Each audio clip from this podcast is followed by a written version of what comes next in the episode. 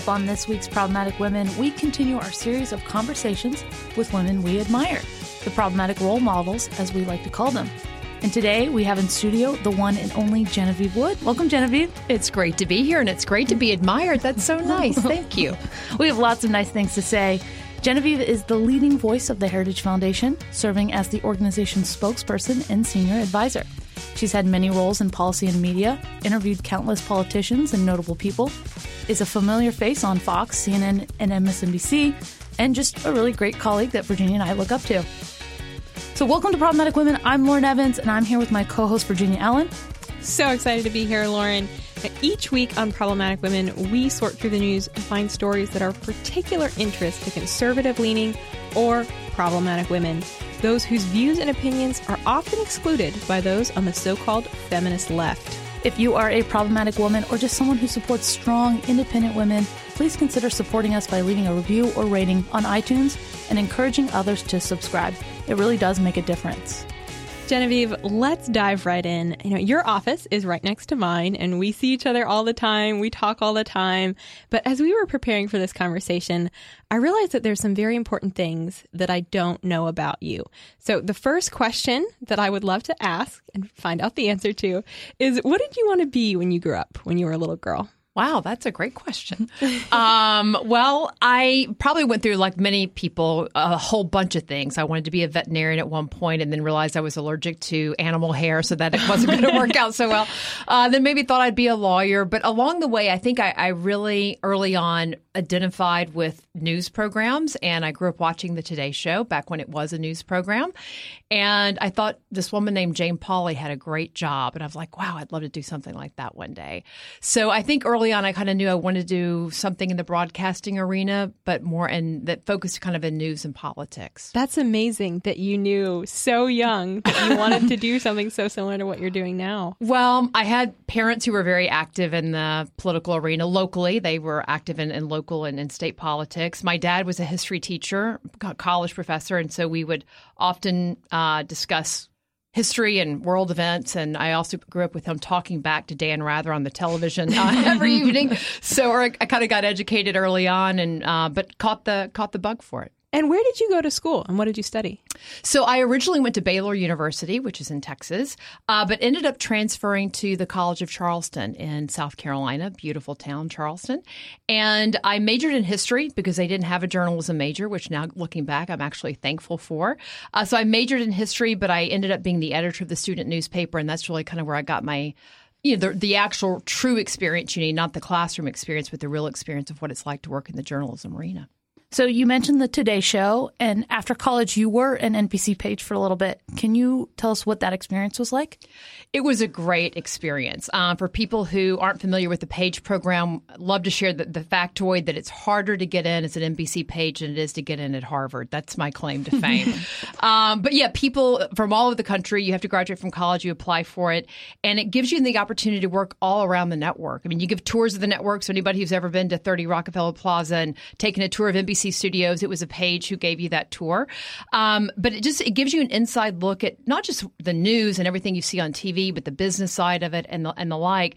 But for me, it was a really an eye opener um, in terms of just kind of the people that make up a network and make up the business. And not surprisingly, uh, there were not a lot of conservatives running around the halls of, of, of NBC. But you know, I, I think what I really learned from that though was it wasn't that every day people got up on the Today who worked on the Today Show or NBC Nightly News or Meet the Press, all these programs that people know. They don't get up every day and go, "How do we go after conservatives?" um, but the problem is there are no conservatives working there, and so they just talk to each other. They only know each other, and they really don't know a real conservative in many cases and why people believe on on the conservative side why they believe what they believe and that that unfortunately shapes much of their coverage. So how after the NBC page program did you end up in Washington D.C.? So I went through the 1992 election cycle with uh, the NBC News crew, and that was the year that Bill Clinton was elected. And I remember the night of the election itself, and standing there watching a lot of the producers high fiving themselves at the commercial breaks, and thinking, you know, I can continue to work here. It's been a fun job, a great job, and but you know, promoting shows and talent. When I say talent, I mean the anchors and so forth that really aren't giving the news that I really want to give. Or I can take what I've learned here and go hopefully help a cause, a person, an issue set that I believe in and try to give my skill set to that. So that led me to looking to DC, uh, and that's when I moved here. So then what was that journey from from landing here in DC to now being at the Heritage Foundation? Sure. Well, it's funny because now being at Heritage, when I first came to DC, I, I went to work for uh, an organization called National Empowerment Television. It no longer exists, but it was kind of the the pre Fox, if you will. It had a lot less money. the budget was much smaller, but we did many of the same things. And it was funny when you saw Fox and MSNBC come on the air like a year or two later. You could tell they had been watching what we were doing just based on some of the things they did, which was kind of cool. Um, but I mean, this was back. Kellyanne Conway was one of our guests, a regular guest on the show.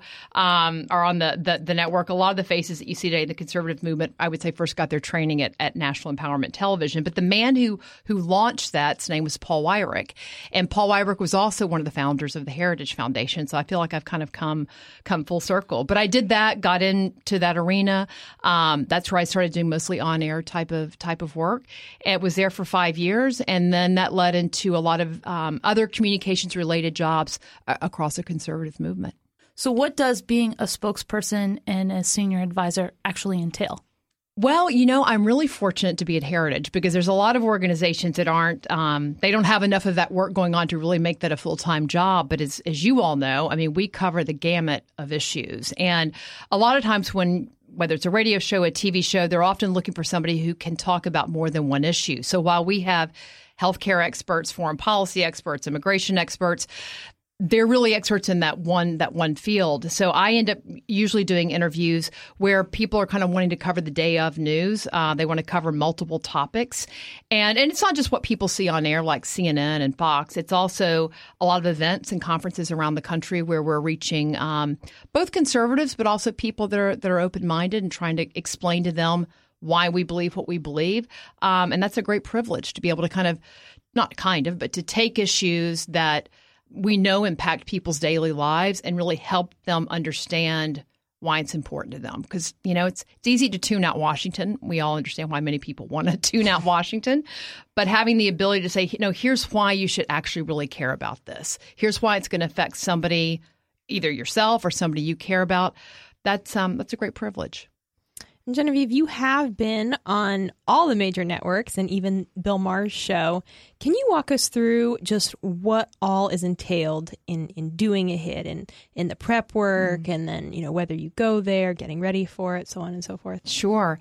Um, well, I mean, you know, every show's different, uh, but a lot of times I think people think, oh, you're booked way in advance. And for some shows like Bill Maher's show, you they do book like a month in advance and usually you get the topics a little closer to date. But for many of the shows that that I do and our other analysts do, they call you that morning and say, "Hey, we'd love you to come on at three o'clock, or could you come on at four o'clock, or whatever it happens to be." Here's the topic, and you know, of course, sometimes you get there and the topic has changed on you, but what I try to do is and encourage others here that that we work with in terms of like media training and that and thinking about how to do an interview is to sit back and really take the time to say what is it that's most important for the people watching this to know or listening to this to know? Because again you, name the topic there's a zillion things happening related to it. And it's very easy to kind of get caught in the weeds. But taking that time to think if the other person saying what what part of this issue do they really need to know? and trying to drive the, the interview in that direction. So I know it's frustrating sometimes, and many people listening to this say, I hate it when people don't answer the questions that the host asks sometimes a host doesn't ask the right questions. Um, now, sometimes you're just trying to avoid the question because you don't like it. But I, I, usually it's because I think you know if you're the expert guest who's on, they've asked you on because supposedly you know what's important about that subject matter, and so I feel like it's an obligation to the audience to try to get across the most important points. And you are a Christian. You're very open about your faith. So how how does your faith impact uh, you know your career choices mm-hmm. and and those decisions day to day even as you're on air relaying you know policy? Yeah. Well i mean it certainly impacts what i believe in terms of, of policies and that's not to say that all christians have to think exactly alike but i do it my faith does influence what i think about policy issues. Um, but i think much of it um, is really about your demeanor Uh, because when you when you do say that you're a Christian, you know you're representing the Christian faith, you're representing Jesus Christ, and you try to think about well, how would he talk about this issue, or how would he talk about it with someone else, and especially in I think this period that we're in, uh, it's a bit feisty at times. You really have to watch yourself, or you can get caught up just trying to win the debate as opposed to being winsome, I would say, in the debate. Um, so I think that's probably the, the biggest thing that I think about right now. So I want to pivot just a little bit and talk about some of the highlights of your career so far. You mentioned a few, Kellyanne Conway, but who are some of the notable folks that you've worked with? Oh, that's a good question. Um, well, I mean, so you have someone like Kellyanne at the White House, who I've known, I guess, since like 2000. No, since like 1993. Wow, that goes way back, way back. Um, but even like people like Norah O'Donnell, who is not necessarily conservative, who's now the anchor of the CBS Evening News. Uh, she used to be on a show that I hosted on NET, so that was kind of fun. So you had both both sides of the spectrum.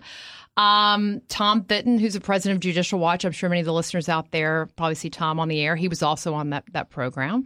Um, but even outside of that space, I mean, you know, I, have had the great privilege of, of meeting people like President Bush. Um, I actually got to go to the, the, inauguration for his second inauguration and riding uh, and the uh, motorcade with him because of my my date, who was very active in the inaugural uh, committee there. That was really fun time. Um, it's the only time I've got to go Washington streets the wrong way. it's amazing how fast you can get across town when you have police escorts and you can go any direction you want. It's really, really cool.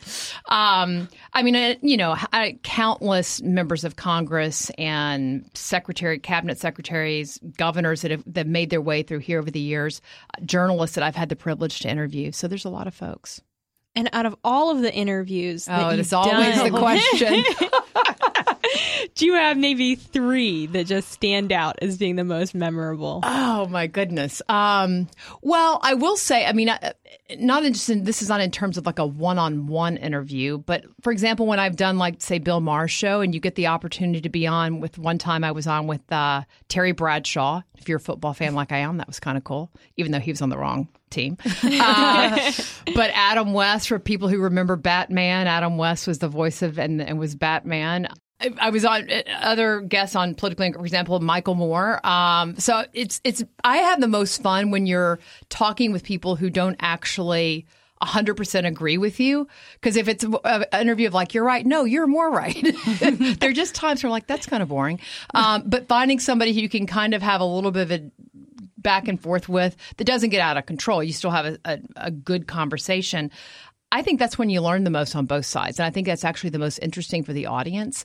So I'd have to say it's when I've been on with folks like that that like I said, are not necessarily David Axelrod. I also met him on Politically Incorrect, or Bill show, I should say.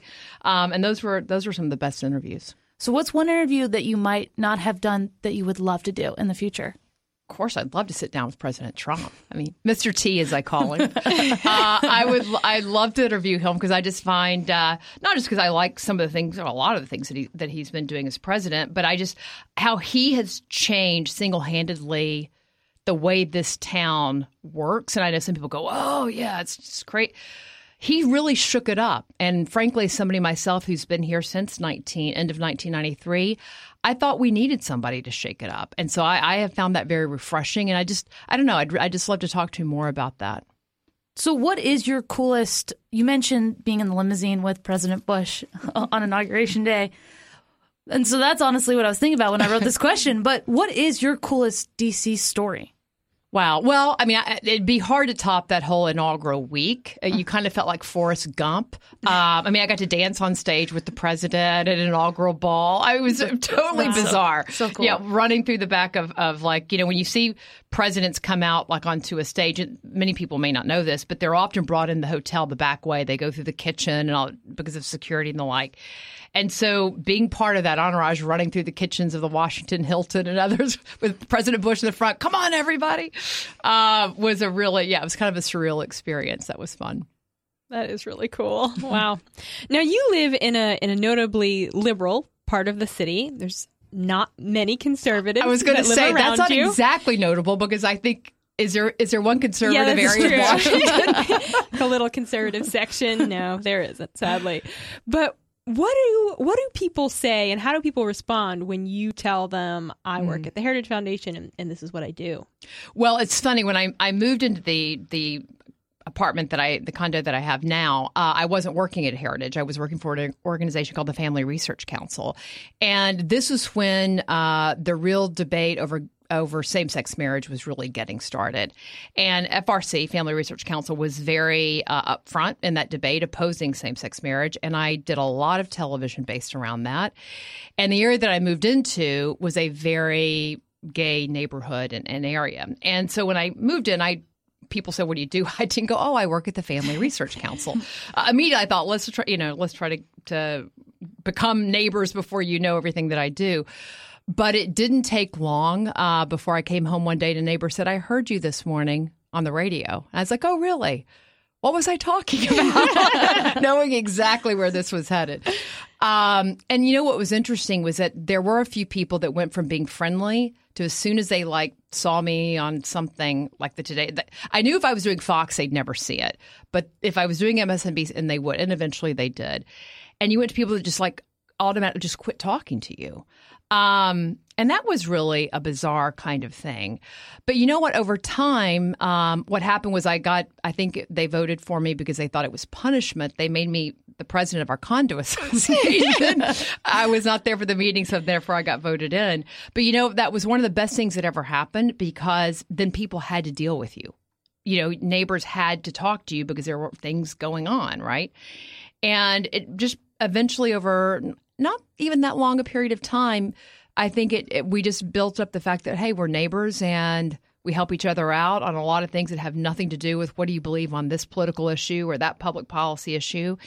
And um, and again, it's also been an area that's helped me understand why other people think what they think. Um, not living next to people that just you know I get to work in a building every day where most of the people I work with agree with me on you know ninety five percent of things. So this has given me a different perspective of understanding why others believe what they believe, uh, how they perceive my position, how they perceive people like me that have that position. Because sometimes I think if you know what other people think about you, and maybe it's not good, you can you work harder to go out of your way to change it or to help them see a different side. Um, and I've had to practice that quite a bit.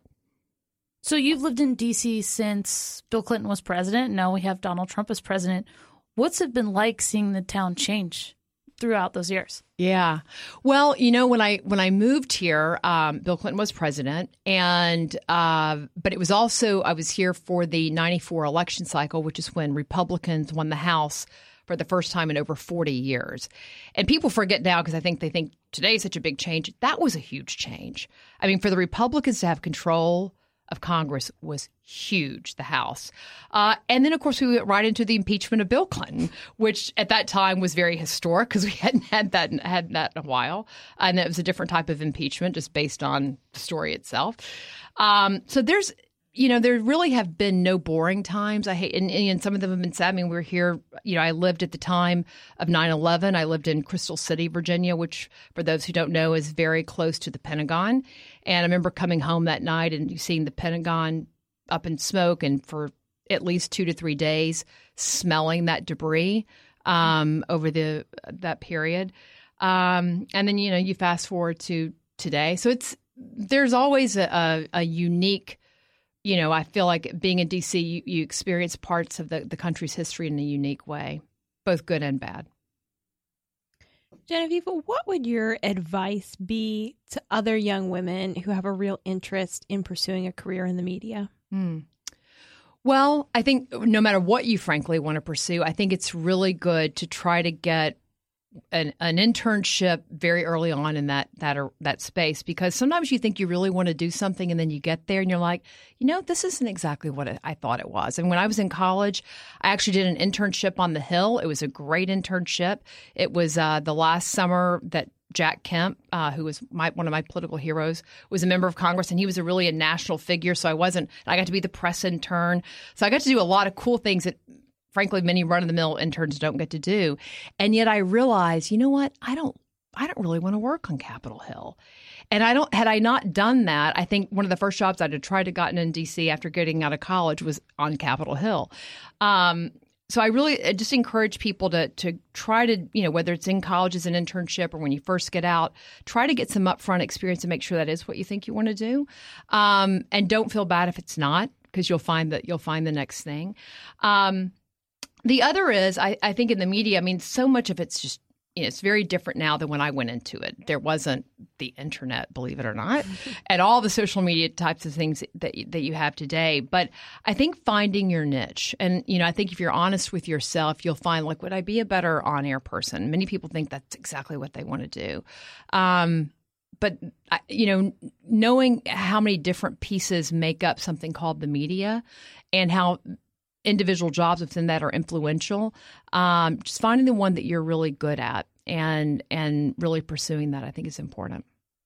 So most people will say this, but I'll back you up that you have a really, really cool mom, Melba, and you remain really close with her. Yeah. How do you keep up that relationship even though you are so far away? Well, I visit fairly often, and she visits. Um, no, I am close to my parents. You know, I, I'm very blessed that we share. You know, we're my family are Christian.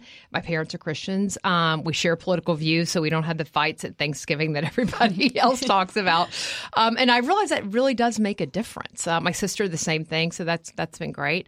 Um, but I just, you know, we we talk regularly. Um, and my, you know, I'm single, so I think that's made it easier in some ways for me to kind of not say drop things, but visit maybe more often than if I had a, a whole family that I always had to take with me or, or, to make sure that they were taken care of. And my parents visit a lot, so I think I think that's a big thing. Is just um, not always having to have big things to go do together, but just the kind of run of the mill, not just holidays, but just sharing weekends. And I've talked to her so much about how she is so proud of you and what you do.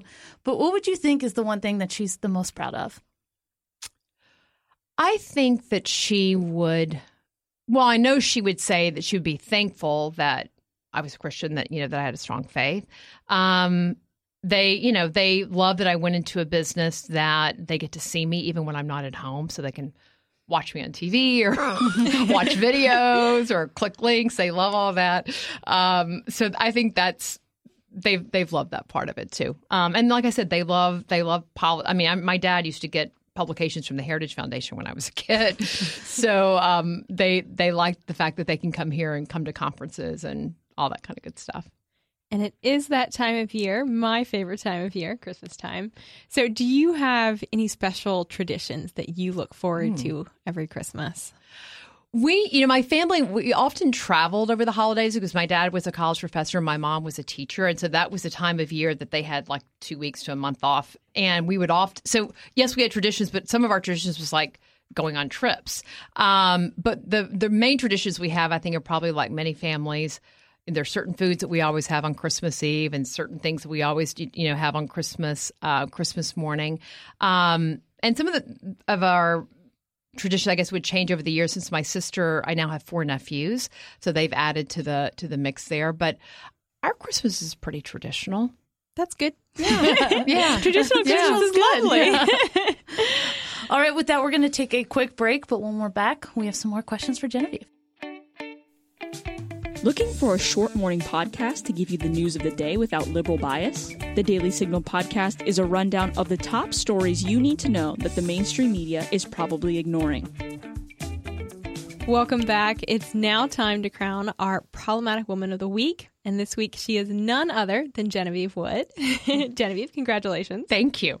So to celebrate Do I get a real crown? You do. we'll make one. So to celebrate this, I want to discuss my two favorite F words feminism and football. So let's start with football. Genevieve, you're one of the only people in the building who loves the sport as much as I do. And I want to know where did your love for the game come from? You know, I honestly don't remember the first football game I watched. well, I am from Texas, and I will say, as a kid, you know, that when people go, "Is "Did you really go to football games on Friday nights, like all the movies and things?" Mm-hmm. Yes, we did. Like when we were little kids, my parents, we'd go to McDonald's, get the takeout, go to the high school football game. um, so I did grow up doing that. But yeah, I, from just a very early age, would get the beanbag out, get my Dallas Cowboy helmet, put it on, and watch the games. Um, and I would love to tell you that I've matured and like not being depressed when my teams don't win. I've gotten a little better. I don't cry Yeah. as much, but um, yeah, no, it's just it's something I've always loved. But the emotion, that's what makes it. Oh, totally. Yeah. and the, the love hate. I mean, like people, they're like, when you say you hate a team, I'm like, yeah, I hate that team. Doesn't mean the individual people, but yeah, there there's some passion Yeah, there. you see that jersey on the street and you're like, oh man. I got to say, I mean, being a Cowboys fan and living in Washington has been awesome because Cowboy Redskins was always the big, you know, rivalry. That the Redskins are so horrible, it's hardly a rivalry anymore. I shouldn't say much. We're not doing so great this year ourselves, but um, no, it's it's it's a great sport. I love watching you all get so excited about football. It's great. Like I like football, but like, yeah, you all are you all are uh, next level. I did get Genevieve in a video a, a couple years ago when UCF won a rightful national championship to have the hat in a video about football. And that, that was probably was one of my highlights at Heritage. Yeah. Well, there is often drama around football. Um, so we want to talk about one of those current situations. So NFL Commissioner Roger Goodell made headlines last week when he said the NFL must move on from former 49ers quarterback and social justice warrior Colin Kaepernick. This is in response to a November workout the NFL invited Kaepernick to participate in that would be closed to the press but would have scouts from every NFL team. Kaepernick agreed but pressed for the event to be open up to the media. And the NFL, though, held their ground and did not oblige Kaepernick's demands. So last minute, Kaepernick decided to hold his own event that would be open to the press, but was held at a high school an hour away from the original Atlanta location. And due to the last minute change in location, only eight of the 25 NFL teams that planned to attend actually came to the event. So uh, his his last game that Kaepernick played was all the way back in 2016, and yet the saga really keeps continuing with Kaepernick. So Genevieve, how does this affect the way that you feel about the NFL? Well, I, I mean, I just wish the NFL commissioner had maybe come to this idea sooner. that, you know, maybe it's time to move on. Uh, look, I mean, Colin Kaepernick. Look, he's certainly better football player that, than I am and better than most people in the country. He would have never made the NFL in the first place. But he's not the greatest of all time. And, you know, he, I think, became much more known for his social justice activism than he did for his football ability. And look, if, if many of the teams out there, every team wants to win. If there was a team out there that thought he was going to get them to the playoffs, even, you know, with he brought a lot of baggage with him, but if they thought he was super talented, I think they would have shown up for that for that tryout. But the reality is he made it hard for them. I think frankly many people were showing up to do him a favor. The fact that 25 I think teams were going to have scouts there, I think they did it just to say, "Look, we're giving you a chance." But then he made it hard for people to do that. And it kind of starts making everybody question, "A, do you really want to play or you just want to use this platform?" And two, why do we want trouble on our team? We always already have one or two players that we're, you know, are getting in trouble for this and that, causes PR problems. Why do we want this guy who, you know, wears socks with pigs on them, dressed as police, uh, that then you've got to go answer for the comments that he makes? You know, we've seen what he's done with, with his Nike platform. I think most teams, most owners of teams realize that is not where the NFL fan base is. They don't want they want people to play football. They don't want to watch football and have to deal with politics. And that's what he brought to the game, unfortunately. And so, Genevieve, I also wanted to bring up college football, which you also are a big fan of. One of the best parts of New Year's and the celebration is the college football playoff. This year it's LSU versus Oklahoma and Ohio State versus Clemson. Do you have any predictions? Uh, so I basically, I really don't have a good dog in this fight because none of my teams are really in it. Uh, but I have a brother-in-law and four nephews that if I don't root for LSU, uh, it's not going to be a good Christmas. so I'm going LSU uh, all the way. But yeah, look, I think it's going to be interesting. I think LSU will likely beat Oklahoma. Uh, I would love to see Clemson beat Ohio State. Just because. Um, but you know, I, what I would really love to see is for them to expand these playoffs, and that we would get out of just only four teams can be in it. I think we ought to go to eight. I would love to just, you know, I, I get the old system maybe wasn't perfect. I was somebody who wanted a playoff system in college football, but they it's too limited, and there are too many good teams that I think get left out. Yeah, every conference champion should be able to play in the playoff. Yeah, I every year. There's always like there's one team that should have been there that isn't, you know. And you know, look, like I said, none of my teams are in it, so I can make the case for all of them. Well, not all of them, but a few. Um, but yeah, I, I I don't know anybody except maybe Alabama. Though this year they're not in it either. Uh, there's a few select teams that you know year after year seem to be in it, but for many teams, and I think for the fan base, it's it's more interesting when it's not always the same two or three teams in the championship. And you know, it'd be nice to give some of those other teams a, a national spotlight if they're well deserving. And I think, you know, like I said, I just think having limiting it limiting limiting it to four uh, is is too limiting. All right, I'm going to reel this conversation back in and away from football. Why? Sorry. all right, Genevieve, last question before you go. This is something we love to ask all of our guests that come on the show. Do you consider yourself a feminist? Why or why not? No. uh, and I, the reason is is just because when I was growing up, I did not identify with the people who called themselves feminists, and that mm-hmm. many of those were the Gloria Steinems. I mean, they're older than I am, but they're you know they were the kind of the, the pictures of that. And I know it's changed over the years and what have you. I just you know I think men and women should be treated equal. Yes, I think men and women are equal. Yes, but I think men and women are also different, and that's just the way I see the world. I don't want to have to put labels on everything. Um, you know, if a woman is a, is great at a job and is a better hire than a guy, then yeah, she ought to get hired.